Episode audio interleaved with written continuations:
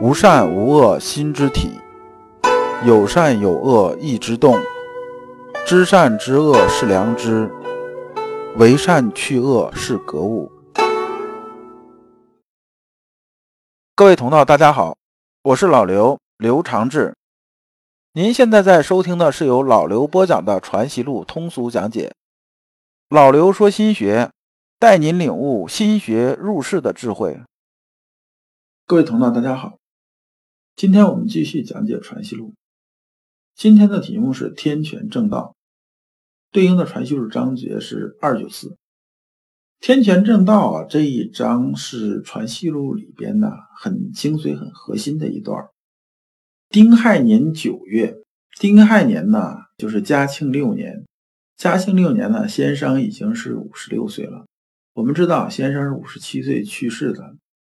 这时候啊，先生起复征思田，思田呢这个地方啊，就是差不多是现在这个恩施那一片地方吧。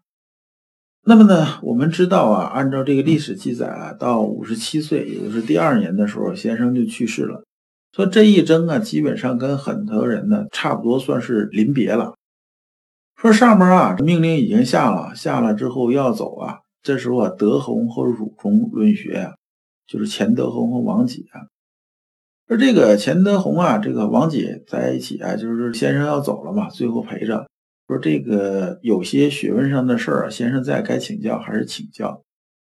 那么呢，王姐和钱德洪啊，有这么一点呢，就不太一样。这哪一点呢？说啊，王姐说啊，先生教言说，无善无恶是心之体，有善有恶是意之动，知善知恶是良知，为善去恶是格物。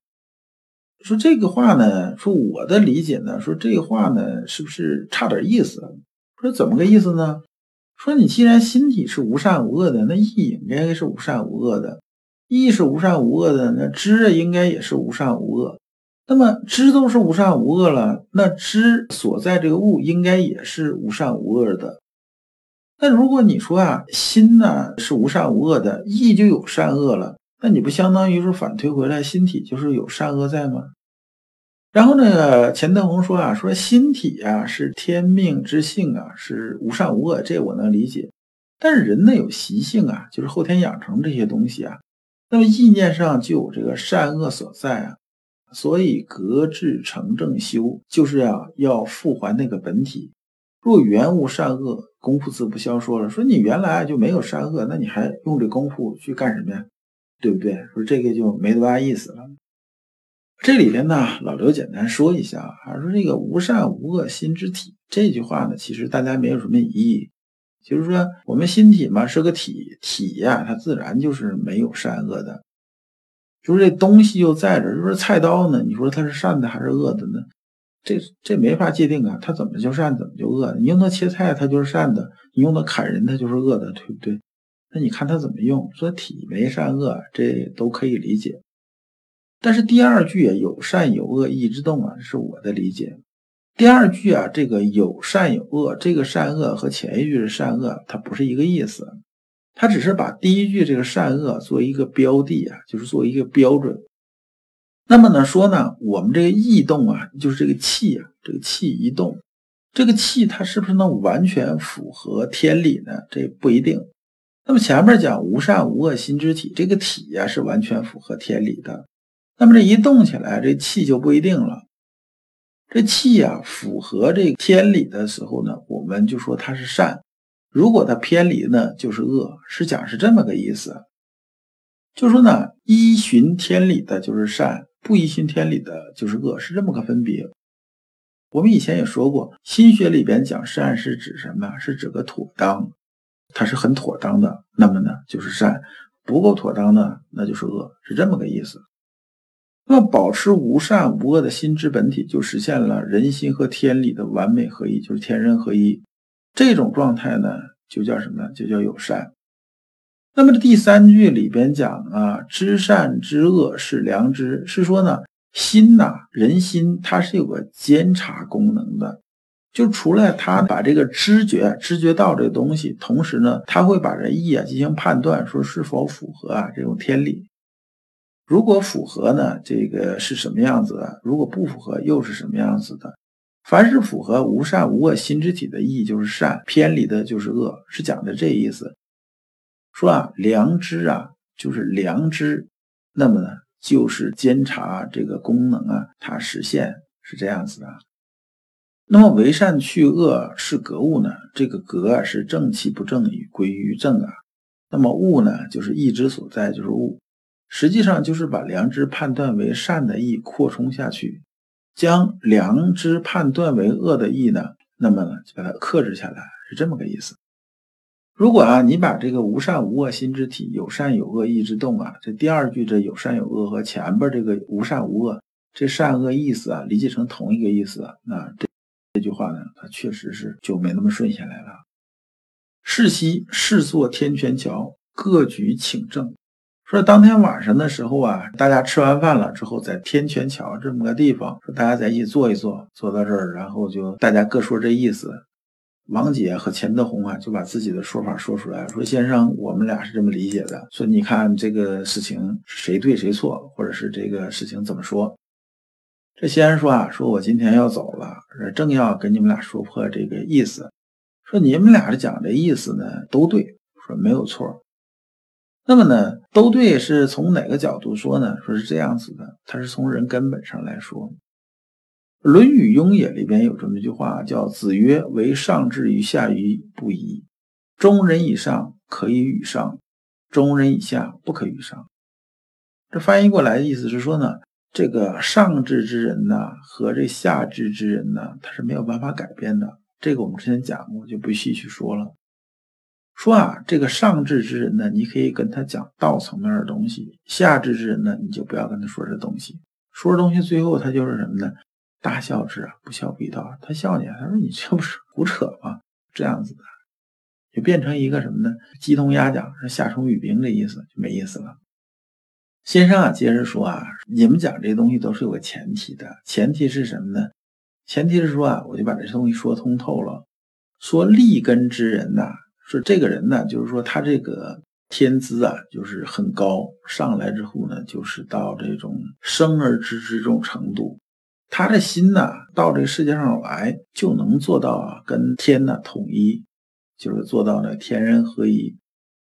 所以这种类人呢，是内外呀都剧透了，就是说这基本上他都已经非常通透了。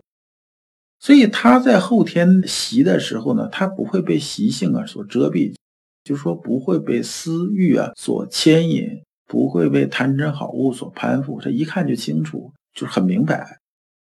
这种情况呢，这是没有什么的。他确实是啊，从无善无恶心之体到这个意之动啊，到这个什么什么这些顺下来了，就按照王己这种啊，就说这个按照他顺下来，他就是心体就是无善无恶，那意也是无善无恶，知也是无善无恶，物呢也是无善无恶，因为他始终能保持啊，跟天理啊，就是跟这个良知啊能同步。对于他来讲的话，这其实修呢还是要修，但是呢这意义是不一样的。那么这种的，说你针对啊是根气非常高的人，这个你王己说的是这个意思。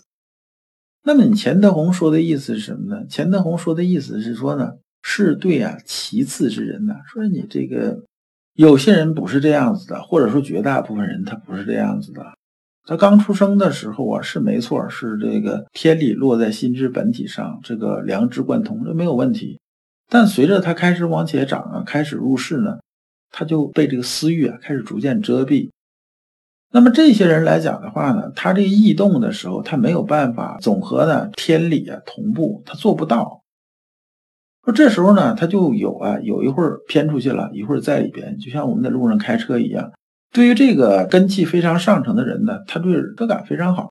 他上了，他一开车，这车只要开起来，他即使不看交规的时候啊，他也知道在这个路上该怎么开，他也不会开到路外边去。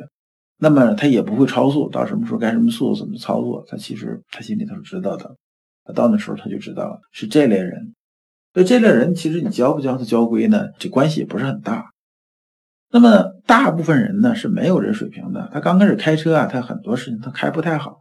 他搞不搞就开到路外边去了，或者是被吃了罚单了。那么对这种人来讲的话呢，我们讲他能随时啊顺着这个这路开好了，那么如果就是善，那开外边了和吃罚单，的时候是肯定不能算善的，这是恶啊，对吧？这是恶，因为你没有顺应这个东西嘛。那么从这个角度来说，这些人呢，就是他这个异动的时候，就是有善恶了，就是叫有善有恶，一直动，异动时就是善恶。那么这时候呢，他才要什么？要做什么呢？要为善去恶呀。说这次吃了罚单了，那下次我就不能这么干了，就不能再吃罚单了。那慢慢的功夫纯熟了，杂质全去掉了，那我再成老司机了，我在开的时候就不出问题了，就这么个意思。先生讲的是这么个意思。先生最后总结说啊，你看王吉，你讲的是什么呢？你讲的是这种啊，根气非常好，车感非常好，就这种人呢，上来之后啊，他就知天知命，这种人。德宏啊，你讲的是什么呢？你讲的是这个一般人，普通的一般人。所以你们俩之间呢，互相借鉴，这是没有问题的。你不要各执一端，各执一端就是说你自己用你自己的，你不是把这个前提设定条件搞清楚，而是觉着我这是对所有人的，你觉得我这是也是对所有人的，那么最后呢，这东西啊就出问题了。所以先生啊，最后的时候吧，就强调把这段跟大家说完了之后，就是跟这两个学生说完了之后啊，他就强调说以后啊，你给别人讲学的时候啊，你不能失去我这宗旨。我的宗旨啊，就这四句话：无善无恶是心之体，有善有恶是意之动，知善知恶是良知，为善去恶是格物。就是你依着我这话头啊，你随便去跟人家讲，这是没有问题的。说立根之人呢，就是这个生之安行的这种人呢，生而知之这种人呢，你跟他一讲，他本体功夫啊，一悟尽透啊。说你这样的话，他基本就通透了，对他来说是没有任何障碍的，是吧？是这么回事哎，你点透了。但是对于啊那些就是没有立根、资质很一般的人呢，你这么教他呢，他能什么？他能为善去恶上这个做功夫啊。不是悬空去想一本体，就说他为善去恶格物嘛，格物就是不断练，不断练，不断练，就像咱们开车是一样。说你吃了罚单，是不是？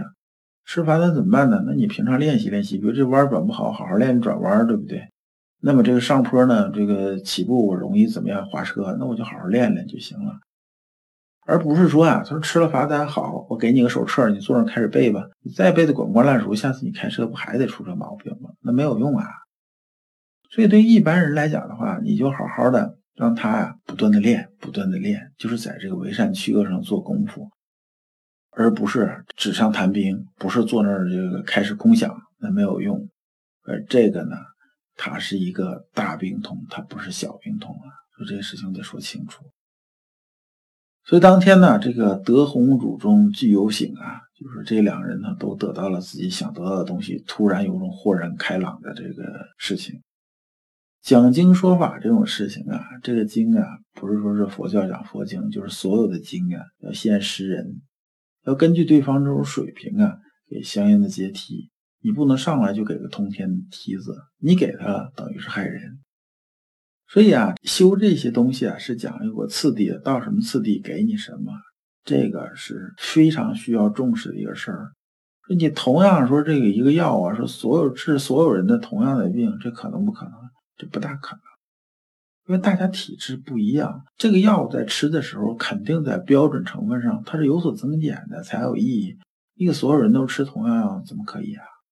再一个呢，作为咱们讲的人呢，不能啊有好高求名之心，否则是误人误己。这点呢，老刘以前做的不是特别好，但是呢，从讲心学啊，就入道之后呢，就非常注意这方面的事情。就是不能上来之后呢，就故弄玄虚，让别人仰视你，啊，这个让人万众瞩目，觉得啊，我有名气，怎么怎么地，不是这样的。如果讲课的人讲到这种程度的时候，你自己修为就没有进境了，就到头了，就已经彻底卡住了，再上不去了。所以这个也是啊，作为讲者非常要注意的事儿。如果你不知道如何进入心学殿堂，如果你在为人处事时经常左右为难。如果你在入世践行时经常茫然无措，那么你可以加老刘的微信。